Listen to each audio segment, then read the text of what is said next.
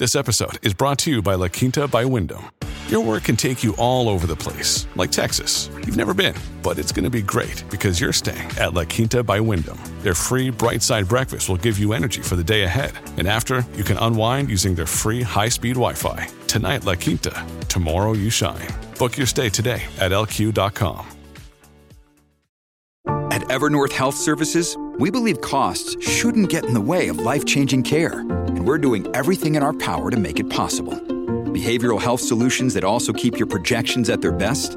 It's possible. Pharmacy benefits that benefit your bottom line? It's possible.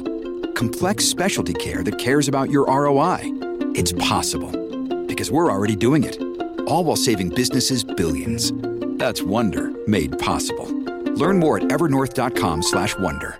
Hello, everybody. This is Marshall Poe. I'm the editor of the New Books Network. NBN listeners like to read books and buy them. So we thought we'd tell you that right now, our friends at Princeton University Press are having a remarkable site wide sale. You can get 50% off books, including ebooks and audiobooks, with the code 50, F I F T Y, at checkout until May 31. You can save some real money on Princeton University Press books. I encourage you to go there and check it out.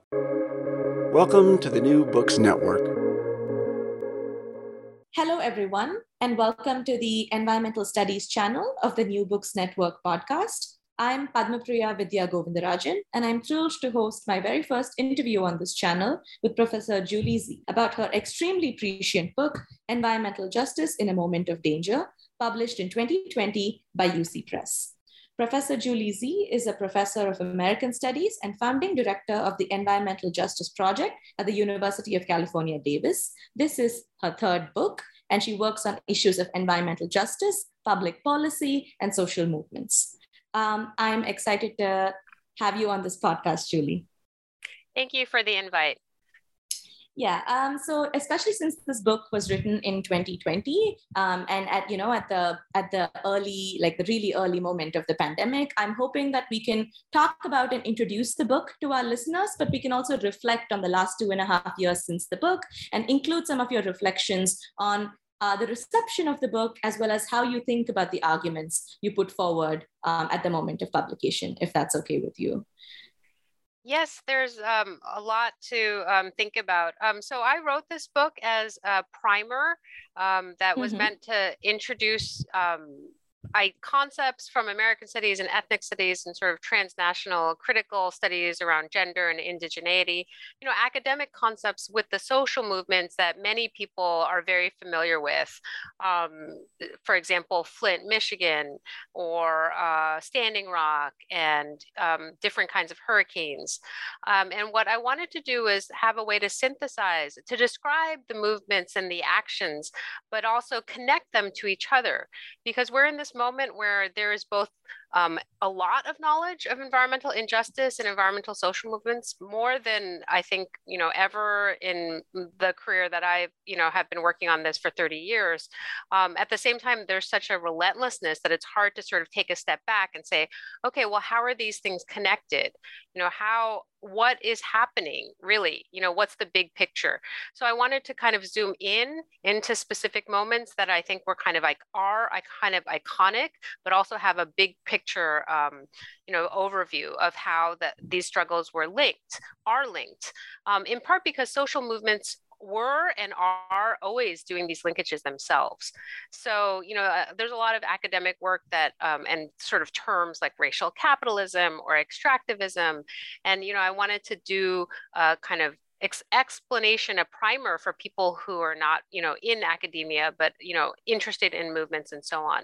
And so the structure of the book is really focused on keywords and case studies um, and makes a sort of overall argument about the centrality of environmental justice movements in our moment of danger.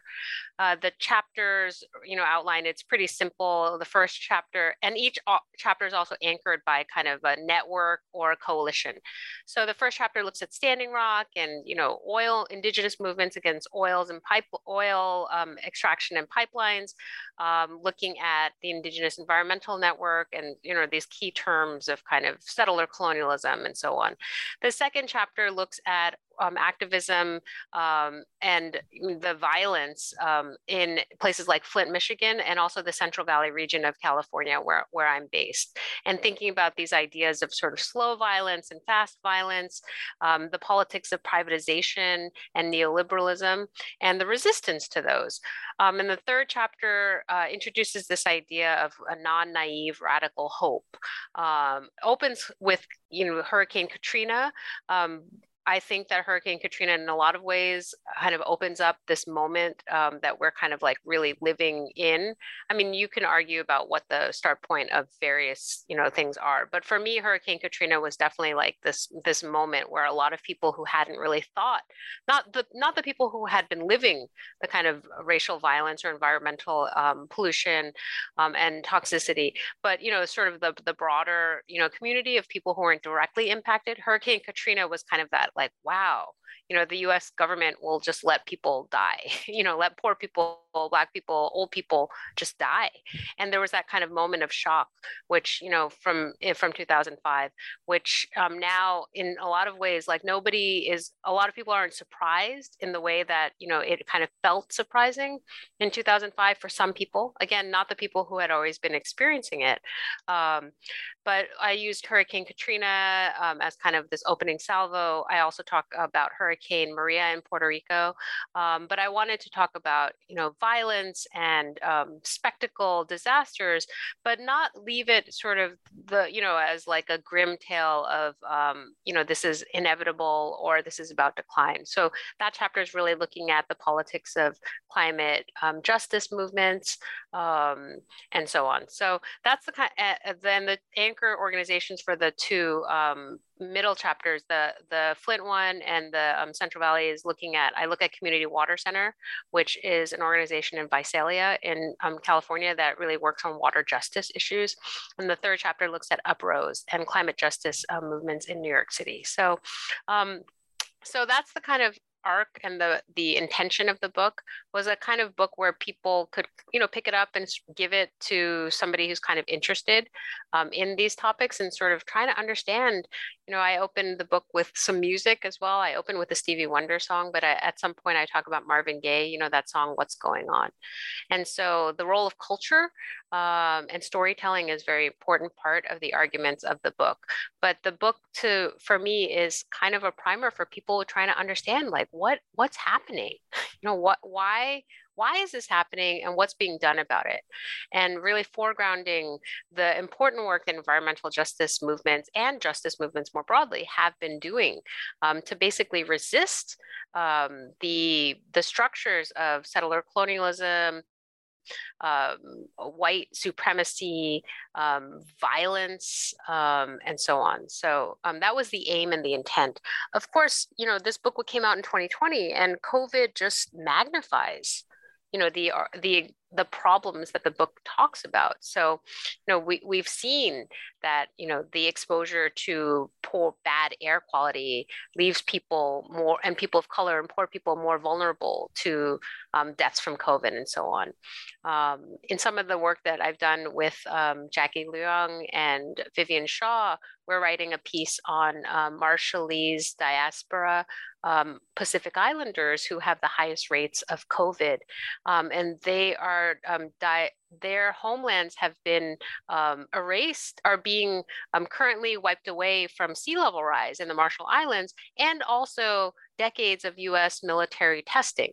Um, so they, their homelands are already, you know, bombarded by nuclear contamination, vulnerable to sea level rise. You know, the, their homelands, you know, that's why they're in the U.S. And then because of the sort of labor markets and segmentation, you know, they have the highest rates of COVID um, in Oregon, um, certainly, and the Pacific Islanders more broadly have the highest rates of COVID. So, you know, COVID just magnifies um, these these um, injustices and these inequalities. Um, and what I think the biggest one of the big lessons from environmental justice movements is that you know everything is connected. There is no separation between environmental, social, um, or racial um, justice um, and injustice. And the, the biggest lesson, you know, that I always take from environmental justice movements is that the fight is what is really central. Um, it's about like rejecting the nihilism and the cynicism, which it's very easy if you follow sort of the climate science to kind of fall into pits of despair. So that's why the book really wanted to end with this idea of hope, but not in a sort of you know techno utopian like we'll we'll find a techno fix and everything will be fine. We can just get back to a new normal. You know we've talked about this you know with covid like you know what does the new normal look like? What is the the recovery? Well you know justice movements say it's not what it was. That's not justice. You know we want to remake things in a different model that rejects the institutions and the hierarchies that we have already been living and dying under so I don't know if that that gets to what your questions were. No, thank you for that. That is such a capacious summary and, and it really gets into the heart of several issues that you raise in the book. And your book like you're saying, is, is it's such a remarkable and it's such a thoughtful appraisal of environmental justice. And it's it's wonderfully readable. So it's good to know also that you envisioned your audience to be somebody who can pick up the book if they want to learn about ent- environmental justice and learn about environmental justice in its most intersectional form, where people come together and think about these issues across um, different across the spectrum of what can be considered um, environmental justice. So thank you so much for that summary of the book. Um, if I could maybe then probe you a little bit on sort of this this uh, non-naive hope that you're talking about right? This, this politics of hope that you're offering mm-hmm. it's wonderful and it's radical. And i wonder what it is that you ground that hope in especially since you point to the the amount of data that we're inundated in and all of these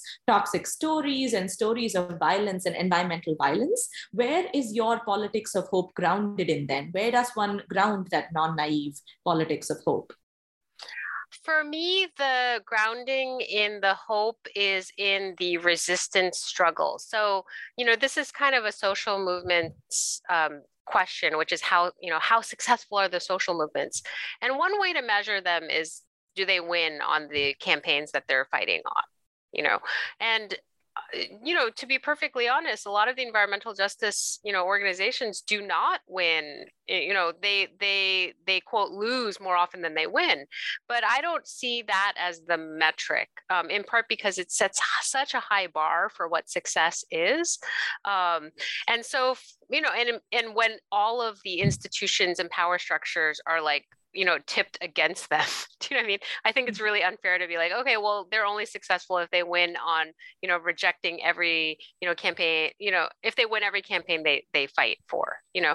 And so um for me you know i think about um the the continuing fight you know, and the rejection of despair as the hope itself. And so, you know, if you look at climate justice movements, there is so much creativity and culture, and um, the youth movements in particular um, that use like satire and storytelling to sort of change the culture and the consciousness um, the kind of hearts and minds, you know, argument. Um, and I think that's where I, you know, whenever I start to sort of go into my my pit of despair, you know, I think about the the young people who are rejecting, you know, the idea that there is no future you know i mean there's a you know there's a lot of emerging research saying that young people don't want to have kids because they can't imagine a future. And my colleague sarah jaquette ray wrote a book called field guide to climate anxiety where she talks about how in her environmental studies class you know the a lot of the young people literally can't imagine a future. You know they they're just like stuck in uh, they get mired in a sort of you know apocalyptic depression uh, and you know there's no there's no hope you know but, but um, i think there's a lot of people who are making this argument that you know cynicism and nihilism you know that is actually very political. So if you kind of defang people's ability to organize because everything's like game over you know guess what? That who that benefits you know it's the mm. it benefits the existing power structures to keep the the, the societies you know running the way it is do you know what i mean and so yeah. where i where i get hope is in you know young people saying you know no we reject that you know we reject you know we reject your model of you know it, that it has to be like this. Um, and you know it's young people it's also indigenous people um, saying look you know this this is where you know social movements like you know the indigenous um, principles of just transition you know or the the um, black lives matter you know statements about the green new deal. You know their vision is so capacious. And so it's not just like okay well we need you know society to look like the way it is but just be not gas based like if we had a solar version of the current society you know you know there's there's a line of thinking that says okay well that's that's a good transition right? That's a carbon transition. And there are um, justice movements environmental justice movements that say no that's not actually the goal. You know we don't want just like a solar version of a of the society we live in now. Do you know what i mean? So what are the mm-hmm. models that we look at um, for what that society looks at um, looks like.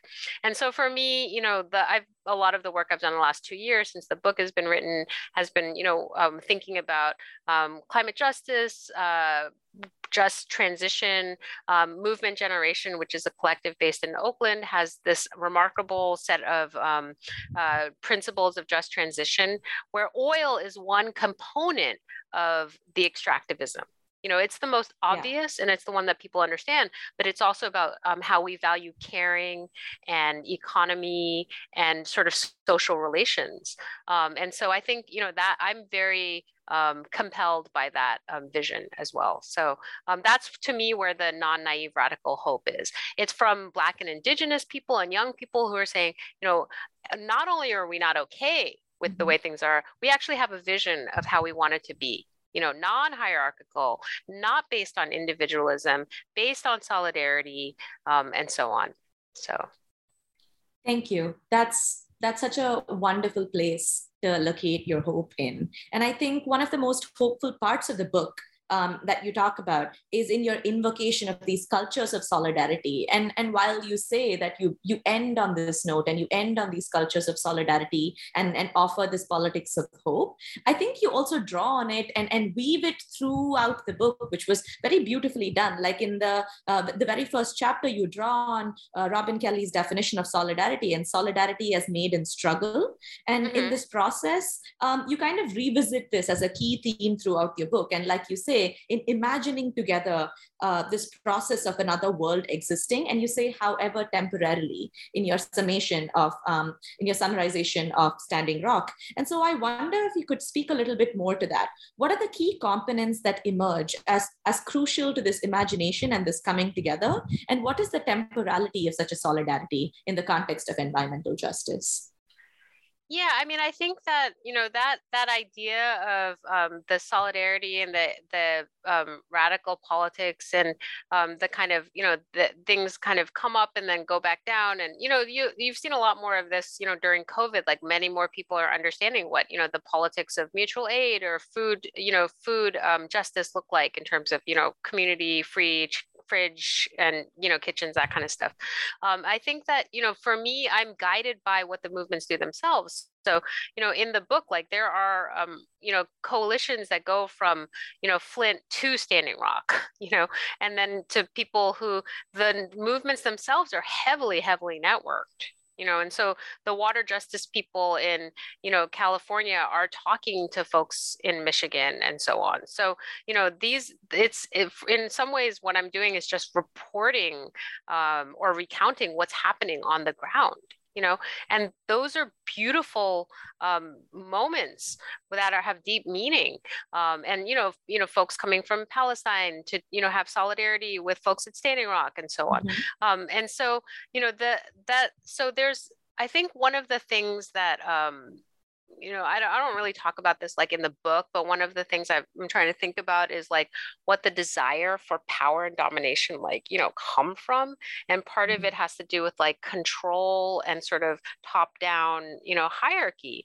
Um, and so, you know, this, this different model, this decentralized like temporariness, it's, it's kind of like, you know, the politics of occupy and so on, but like it's, it's less about control and, you know, there's a single leader or there's a single, you know, visionary and so on. And so, you know, like the Climate Justice Alliance, and then there's different climate justice networks. They they have this like idea of like many marbles in a bag. Do you know what I mean? As opposed to like mm-hmm. one big like this this is the thing that everybody goes you know for do you know what i mean?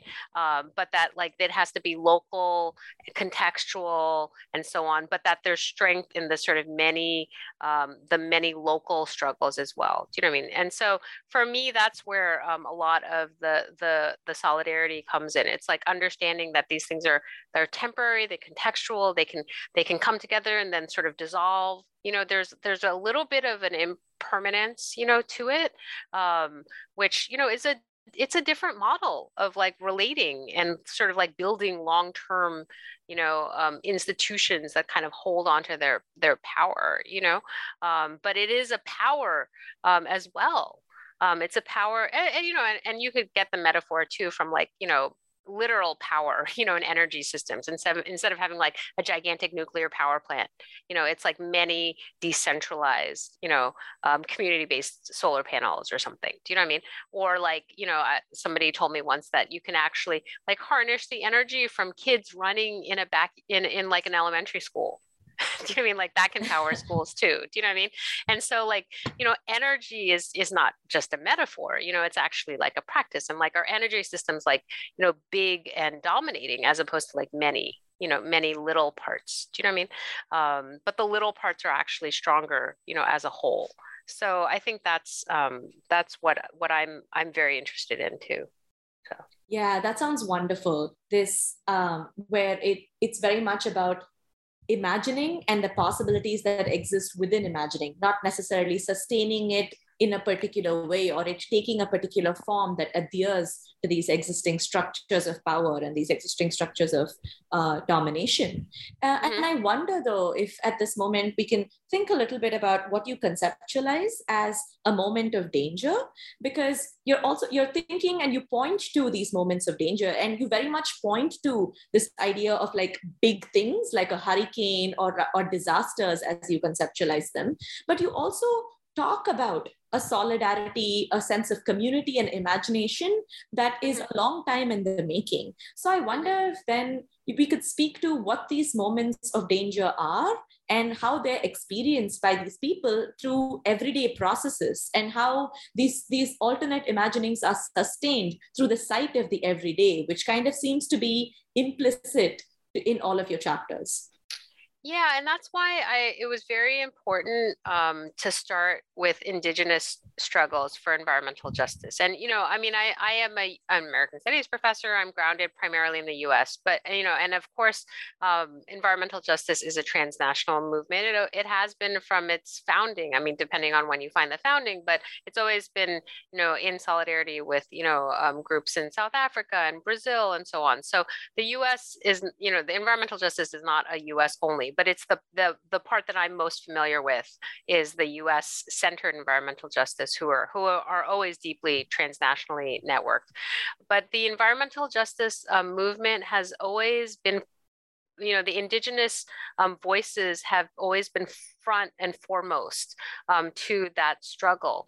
And i think uh, for me you know coming from the us and you know i know it's different in different places but you know indigenous voices and african american voices you know live and continue to live and thrive um, even when the systems in the us around settler colonialism and you know afterlives of slavery you know basically demand or you know their active death and you know denial of their um, you know what Kyle Whyte, indigenous philosopher, calls like collective continuance, the right to survive, the right to live, the right to thrive.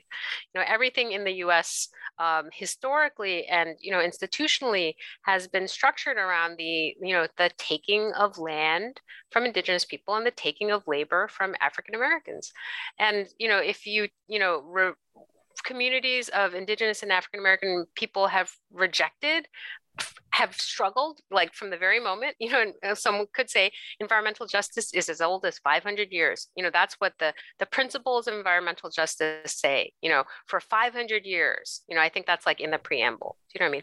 So some could say and some argue that environmental justice is a 500 year old movement. Um, and so you know the what for me the the uh, centering the voices of Indigenous people and African American people, you know, who continue to live and survive and thrive and create. You know, that's where um, I get my um, hope from because, you know, I as a you know as a person who is, you know, um, descended from immigrants you know and working class people you know i mean i have a different relationship you know to this. And so part of it is understanding you know as a descendant of you know of working class you know immigrants who had their own like you know traumas politically and so on. You know people don't come to the us like without their own politics and and you know traumas and so on. But you know for me understanding what the struggles are and what the stakes are um, as somebody who was born in the us and has us citizenship but you know did not you know experience this struggle you know and experience these histories has been you know an important part of my learning and you know sharing as well. So you know i think for me grounding um, indigenous and black um, perspectives on this it was like key you know? Um, and also you know the gender you know component of this is like threaded everywhere. You know this is a lot of story of of um, indigenous women women of color you know um, young people um, standing rock was you know the struggles at standing rock were um, came into public eye in, in, ter- in part because there were indigenous you know teenage girls that that had a run um, that that like made it very you know um, visible. And also ladonna um, allard um, who you know made her home you know the place where the camps at standing rock were.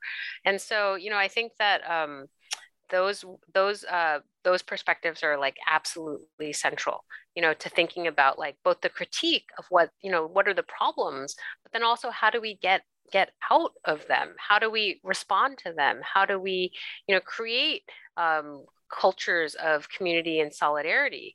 You know when ladonna allard opened up her her homestead and said come you know she said this is my this is my home. You know th- that standing rock is where my people were buried. This is a grave site it's not a place you know to be flooded you know because of for energy. It is my home and it can be it will be your home you know if if come to my home and we can you know do this work together. And you know that was you know a, a kind of amazing you know moment um, where people kind of responded to that call you know, um, which isn't to say it wasn't complicated. There are there aren't fraught, you know, politics and you know all that kind of stuff. You know, it's not. It, it's very important to not romanticize movements. You know, there people come to them with their own kinds of you know issues and baggage, and you know, it's it's really you know, but it's through the struggle that you have to you have to struggle. You know, and including like struggling in relations with each other. Um, Dallas Goldtooth, um, who is an organizer and Keep It in the Ground, um, and he is the he's um, a very key leader in Indigenous environmental justice. He was very active at Standing Rock, and his father Tom Goldtooth is the founder of Indigenous Environmental Network.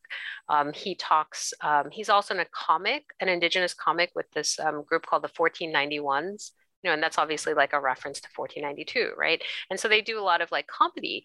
And so, you know, he has an interview that he did where he basically says, you know, there is no separation between the comedy I do and the, you know, organizing I do. You know, like comedy is how I process like the, he's, you know, I think the quote is like the batshit craziness like on the ground. Do you know what I mean? And so, like, the culture, you know, has to be a site where this stuff is worked through, and it has to be, you know, um, you know sometimes hopeful sometimes satiric sometimes you know um, mocking sometimes angry you know um, but that's how people can sustain themselves instead of just sort of burning out and disappearing and just being like uh you know i can't do anything so what's the hope you know in any of it so I, sometimes I talk a very long time and I forget what the question was. So anyway. No, that's great. Like you really walked us through this understanding of um, what the everyday looks like when you're sustaining some movement that lasts however many years or however many hundreds of years in this case, and what it means to incorporate these everyday processes and the range of emotions that come with it the happiness the laughter the hope alongside the struggle and and this sustained process of resistance mm-hmm. um, i wonder if also then we could talk through uh, how you conceptualize violence in this context because within your conceptualization of violence, there's this capacity to bring together all these different movements and these different iterations of state violence that, uh, that affect different groups and different communities uh, in, in varied ways, but in ways where they can come together and, and connect over how they're all being implicated within violence as a system. So maybe you could speak a little bit to uh, your understanding of slow violence as you uh, walk us through it in the book, and also how you bring that back to your understanding of state violence. Yes, that's a that's a good question. You know, of course, slow violence comes from Rob Nixon, um, and Rob Nixon talks about slow violence as sort of the everyday like accretion, and you know, it, it's like I think it's called it's called slow violence and environmentalism of the poor. Um, it's really sort of a global South, you know, look at and the kind of normalization of systems of you know global hierarchy and how they play out in bodies in you know bodies and communities around the world. Um, and so, you know, his idea of slow violence is so powerful and has been used by many, many people. Um, I wanted to talk about it in relationship to fat, fast violence, which I, I don't know if he comes up with this term or not, but um, the idea, uh, and that's why I put Flint and um, the Central Valley together, because Flint, in a lot of ways, is exceptional.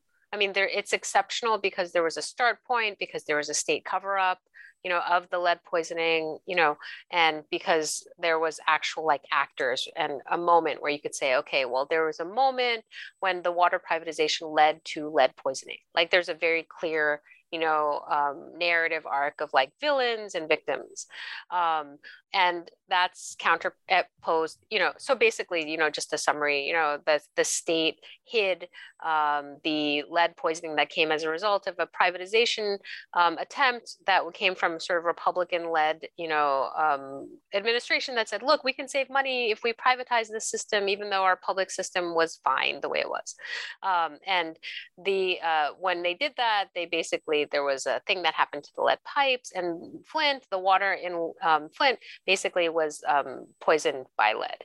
And it was a mass lead poisoning of like a city of 100,000 people that was covered up. Um, and it's a majority poor, um, slightly majority African American city um, in a state that, you know, where the racial and class politics are very much around, you know, um, sort of uh, like um, suburban versus black majority city, um, white Republicans, privatization pro- proponents, et cetera, et cetera. So you know, you you put that Flint case, which got like a ton of you know attention in the news, and you know the water um, systems, you know, people had to like get all of their water by bottled water and so on. I put it against you know the Central Valley region of California where I am in, and there's a lot of different environmental um, and toxicity problems.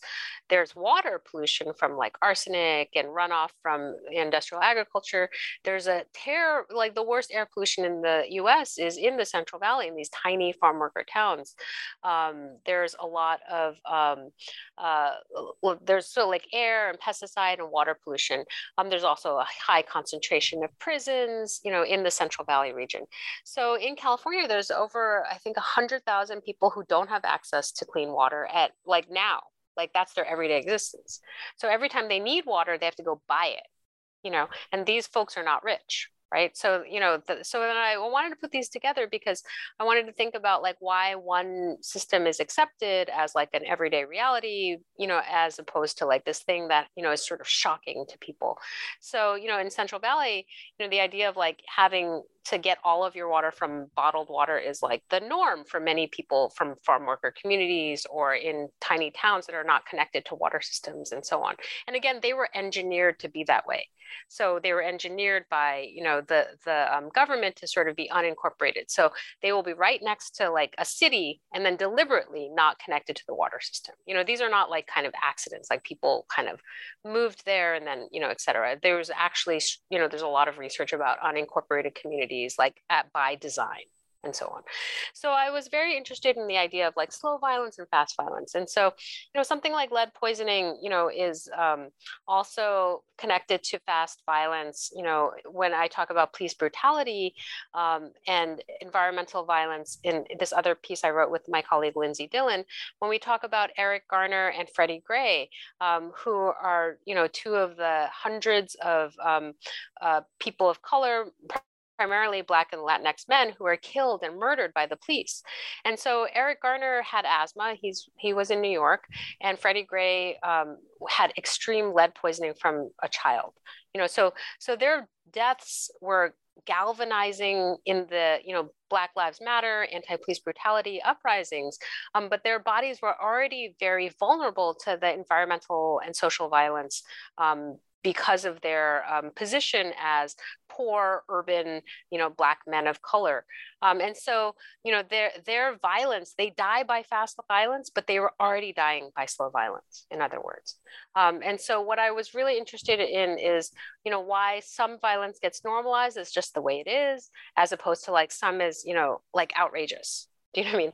Like, why is some, you know, uh, concern for people, and then others are just like, oh, well, you know, there's. I was thinking about, you know, in the Central Valley, there's this place called Kettleman City, which there's been a very vibrant in, um, environmental justice movement for over 30 years, and it's the biggest um, PCB um, toxic uh, facility west of the Mississippi. And a few years ago, there was a cleft palate controversy where, you know, 25%. Uh, I mean, it's a very small town. So there were a number of cleft palate births and a, a baby newborn deaths. And so the Kettleman activists said, you know, this is related to the, you know, facility and there was a lot of organizing around it. And there was a state Department of Public Health, you know, report that was done, which basically said, you know, said no, it, it had nothing to do with the, you know, um, facility because um, Kettleman City is as polluted as every other small town in the Central Valley. Do you know what I mean? And so to me, that kind of the the sort of cynicism around like, well, it's it's as polluted as every place else, so there's nothing special about it. You know, is the kind of acceptance of this politics of you know slow everyday violence um, and so, you know, this is where, uh, again, you know, environmental um, violence um, comes together with state violence. There is no difference, in other words. Um, the state is dependent on producing safety and security for some at the expense of others. And I think that's a difficult thing if you grew up like not knowing that or not experiencing it and this going back to like covid and that kind of um, what's changed since then definitely you know I, I live in california and we had terrible we have terrible wildfires always but there was one year where it just was like you know everybody was experiencing wildfires and covid. So that feeling of being and and there was um, police um, uh, organizing against police brutality. So there was like this the, the summer where all this stuff was converging. And there was that sense of like um, you couldn't go inside anywhere because of covid and you couldn't go outside anywhere because of the wildfires, but you needed to be outside because of the protests. Do you know what I mean? And so, and I think that in a lot of ways, that idea of like, okay, feeling trapped is something that people of color and indigenous people have been living and dying under for such a long time. And it's only been in the last, you know, five years that, you know, people who were not directly impacted by this kind of violence can say, oh, this is what it feels like to feel like you have no control that there are forces that are you know outside that are impacting your ability to like live uh, healthfully and so on. And that feeling um, you know when it's channeled through the organizing i think is like where it's like that's where i have the hope. Do you know what i mean? Um, but but you know we need like to be analytic but then also not be like okay well everything is so overwhelming so why bother? Do you know what i mean? And so i think that's where justice movements like come in. They say yes yes this is big picture stuff. And yet if we kind of say okay well the state doesn't really need our labor anymore or the state doesn't you know they've already taken our land and you know they still want more of it or they still want to pollute more of it you know like oh well do you know what i mean? Um, like that's environmental justice movements are saying look like you don't have the luxury of despair. You know you show up you know you support that's everybody's job because we're all vulnerable. You know we may have been the canaries in the mine you know to use a mining metaphor um, but everybody suffers when we feel that like that kind of sense of like entrapment. Does that make sense? Yeah, absolutely. And I think that the connections that you're making here and the connections that you're making in the book about these different forms of violence and how they're all entangled and how it is that in these moments of danger when different communities are all trapped by these systems in ways that they can't escape and therefore they experience what some communities particularly black and indigenous people um, have experienced all along and there's mm-hmm. this shared sense of oh is this how this feels that's mm-hmm. so powerful and, I, and in your book you say that um, the hashtag no DAPL solidarity meant offering bodies as a form of material support and as a witness to police and state violence. That's mm-hmm. so powerful because it's that's where you put everything that you have on the line, saying that this environmental justice is very much about freedom, the way you mm-hmm. conceptualize it, and, and everyone has to be free for it to actually be meaningful and for it to be freedom. And maybe in thinking also about what are the ways in which one can offer solidarity and what are the ways in which we can remember these different instances of state violence, uh, maybe we can talk a little bit more about the practices uh, that, that are underway in, in, keeping these memories alive and these memories of environmental justice and, and these stories alive, right? Because storytelling as a practice is, is a big part of your narrative of how these movements come together. So, could you speak more to what those practices are like? Yeah, I mean, I think storytelling um, is really a key part of environmental justice um, movements. And in the book, I, I have this quote from Elizabeth Yeampierre, who is an environmental justice, climate justice um, leader that I've known for, you know, 28 years. And she talks about how movements have to look like us, movements have to sound like us, they have to be joyful. You know, it can't just be like, you know, middle class people in a room making policy. Like, that's not what moves people like movements have to move people you know? They have to be you know joyful and um, thoughtful and have to be a place where you want to show up. Um, and it can't just be like you know okay here's another thousand page report about how you know like it's it's almost too late. Do you know what i mean? You know there has to be um that i saw this uh, quote it said the best kind of you know activism is like straddling the line between like hope and anger you know mm. um, and so you know the movements um, storytelling is a big part of the hopeful part of it saying look our story matters the state thinks our community doesn't matter and and we actually don't care what the state thinks you know but because we know that we matter you know we know that our stories are important. Um, we share the story of our elders and so on. And so, you know, just to give you an example of a project I'm just finishing up um, with in Vallejo, I don't talk about this in the book, but it's something I'm working on now. Uh, I'm working with LaDonna Williams, who is um, an African American environmental justice organizer in the Bay Area, and she, you know, has been, you know, doing work for a long time against PG&E and, you know, um, in, in San Francisco, but now in Vallejo.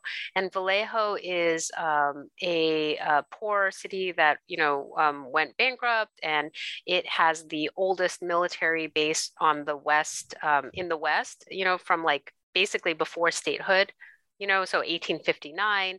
Um, uh, so it's like a um, a city that's defined by sort of the military, um, and there is um, and is highly toxic in the South Vallejo, which is the majority Black working class community, um, and there's also like a very very horrific police murder problem, uh, police murder pattern you know, in Vallejo. And so um, I worked with her and her organization, All um, Positives Possible, um, on a storytelling project.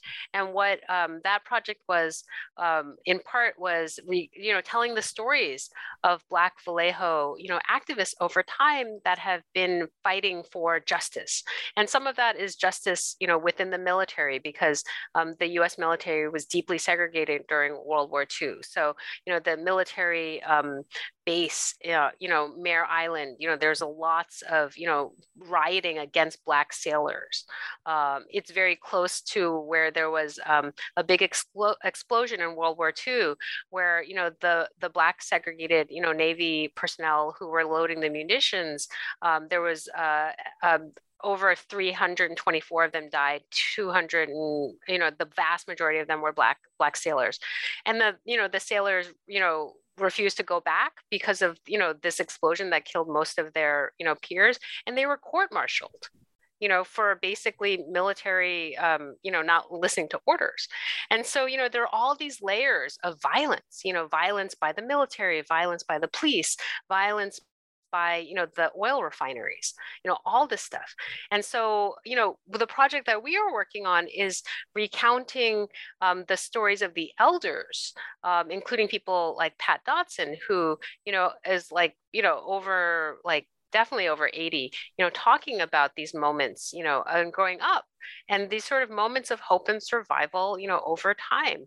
Um, so you know you your storytelling is really important because if you just are like okay these terrible things happened and all of this you know all of this stuff is like basically primed for you and your community to be dead you know like how is that what does that get you? Do you know what i mean? Like that doesn't you know that doesn't move you very much. Do you know what I mean?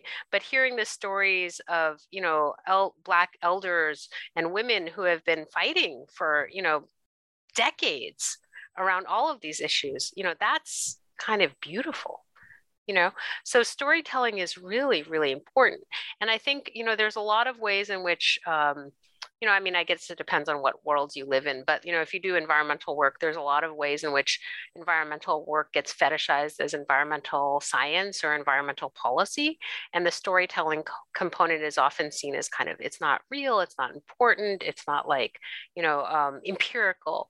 But you know, I don't think a, I don't think that's true. And B, I would argue that it's actually more important because why else would people care? You know, I mean, we have all the data in the world about climate change um, and parts, you know, and parts per million or in diesel. And, you know, there's a lot of empirical documentation, not just around climate, but around all kinds of, you know, issues, plastics pollution, you know, toxicity. And that does not move people you know what moves people is stories and visions of what of what can and should be. So, so you were talking about what moves people. Um, it's the stories that moves people. It has to be because the science isn't. Do you know what I mean? You know, I mean, not when it comes to environmental stuff.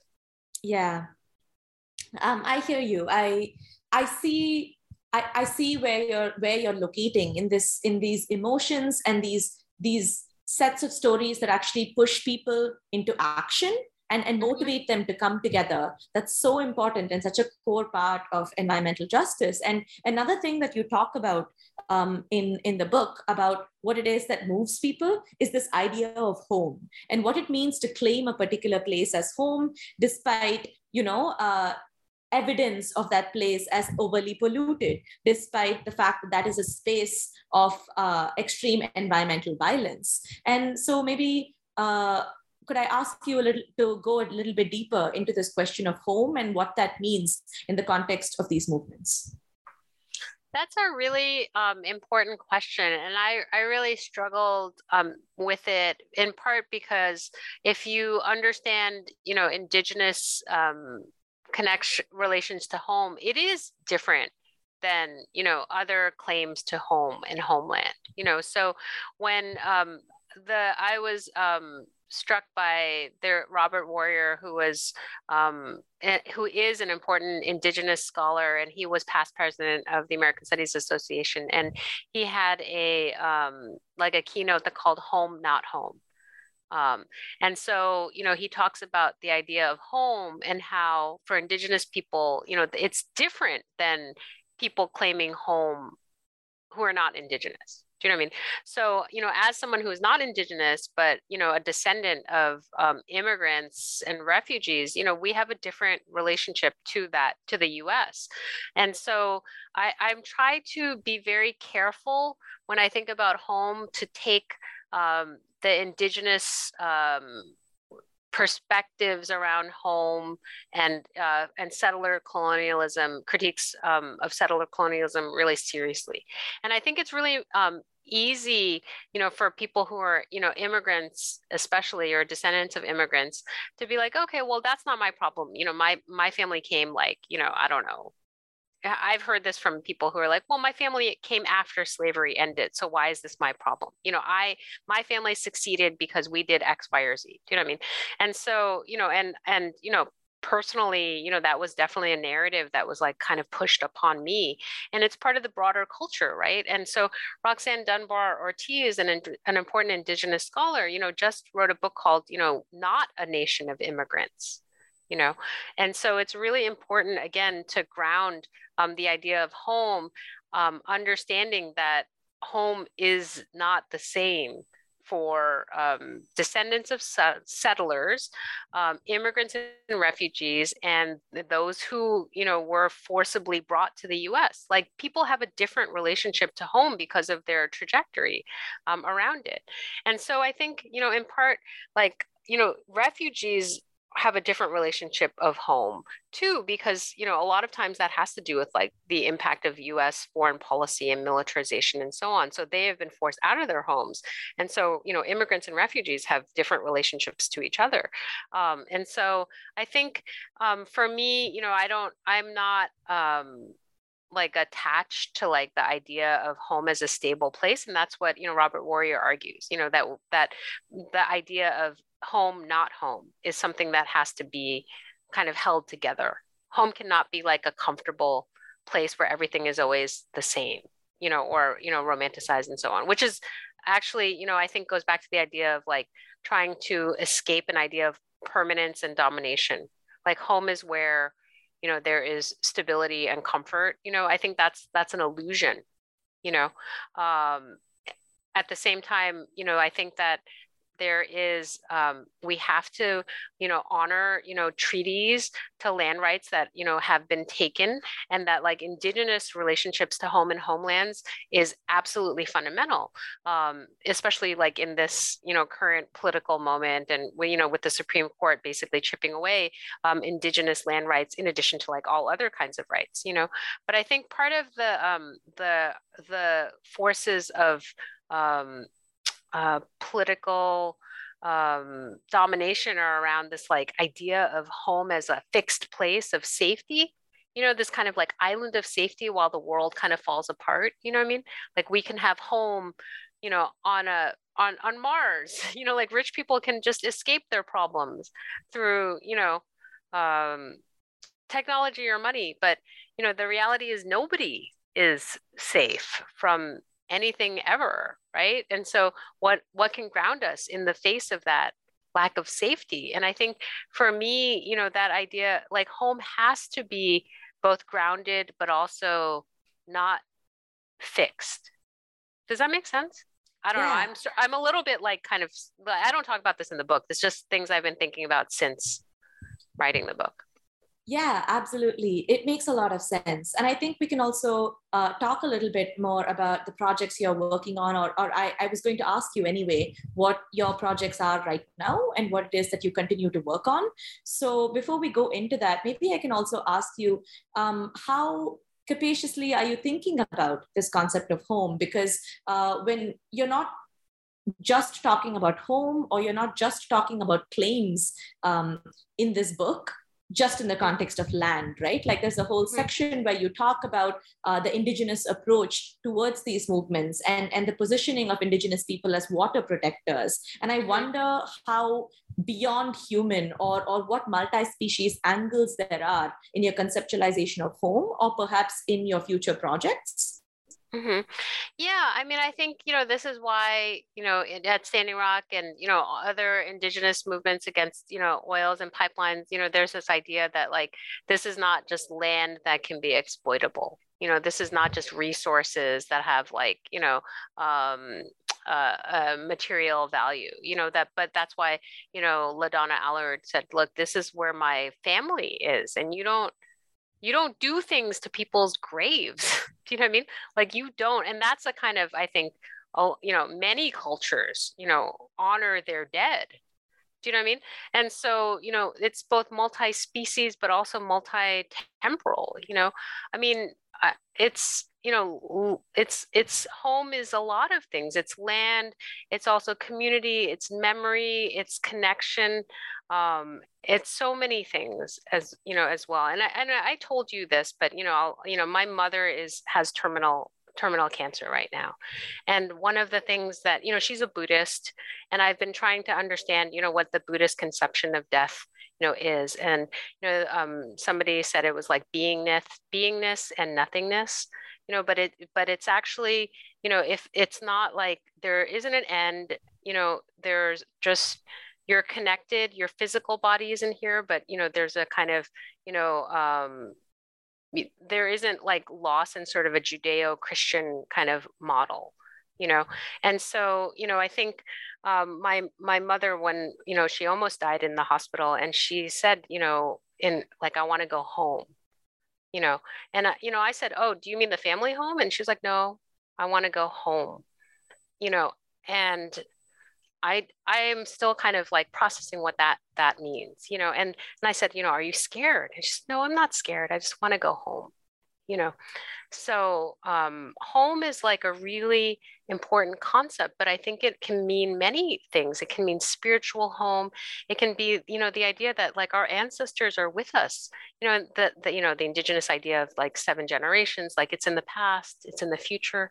You think seven generations behind, you think seven generations ahead you know it's not looking at the temporality of like capitalism which is like you know what the balance sheet looks like in five you know um, five years or whatever what's your payout so you can like basically take the money and run? Do you know what i mean? Um, the temporality the value system everything is just completely different you know? So if you think of your you know the earth as your home or the land as your home you're not going to shit on it.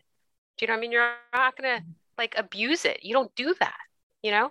Um, and I think that that is a, an ethic that is um, a very beautiful one. And, you know, that, that, that necessarily includes all species and, and peoples and, you know, air, land, water, um, you know, spirits, do you know what I mean? It's not just, you know, what you can know and, um, you know, empirically and what you can like the gold you can like stuff in your pockets. Do you know what I mean? Your, your Bitcoin or whatever. Do you know what I mean?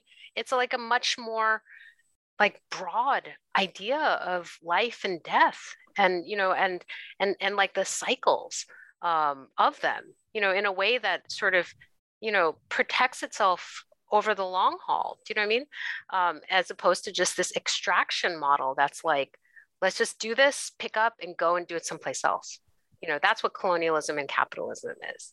You know, let's just take, exploit, destroy, leave, find someplace else to do the same thing. Do you know what I mean? Um, and if we have a different relationship to home that's like, you know, based on like the ways people have been living and and surviving and dying you know we we have a different relationship to the resources and the planet and the people um, than the ones that we have been taught to value so i don't know thank you julie that was that was thank you so much for sharing that. And that was such a i i'm in awe of your capacity to kind of suture in hope and optimism and depth in thinking about relations and in thinking about home and in thinking about feelings and emotions and, and what it means to guard the land and the soil and see these things as not just resources but as as a part of our existence and a part of who we are and what we need to protect and the futures we're working towards. So that was really well put in a very a very generous way and generative way of thinking about home. Maybe well, just a, a final question maybe mm-hmm. um, would be i guess what can we expect to read of your work next? What are you working on in terms of things that we can read? A book or another project perhaps I mean, until until I until I pass, and I don't know when that will be. The only thing I'm working on, I mean, I've been working on environmental justice, like different forms of it, for like 30 years, and you know, of course, environmental justice and climate justice are all I'm going to do until I until my until I go. You know, um, in part because I think you know the environmental justice and climate justice, you know, are are what I know, what I care about, what I love, what I what I'm afraid, you know, for and so on. And so, you know, in um, I am uh, working on a book on climate justice as freedom, um, in part because I think, you know, I went through a phase where I was really thinking about violence and death. And then I just had to shift and I said, okay, well, I can't always be talking about environmental violence and death. You know this is this is part of the shift you know myself of being like okay well what's the thing that movements are working for? You know and and part of it is this idea of freedom um, and you know what the future looks like that is not just about like the like fighting in a negative sense.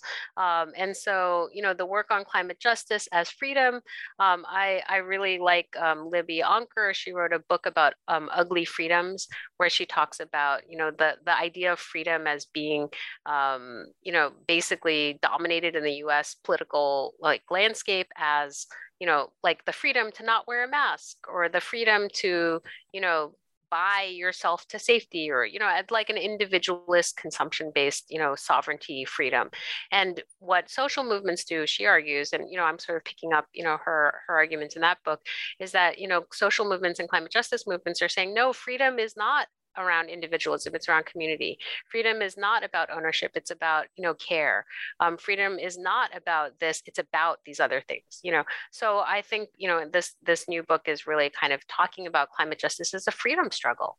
You know and what does that look like? Um, and what are the um, uh, what are the visions you know that are that are regenerative and beautiful um, because that's what we we need because the earth and the world you know and people and communities you know are beautiful.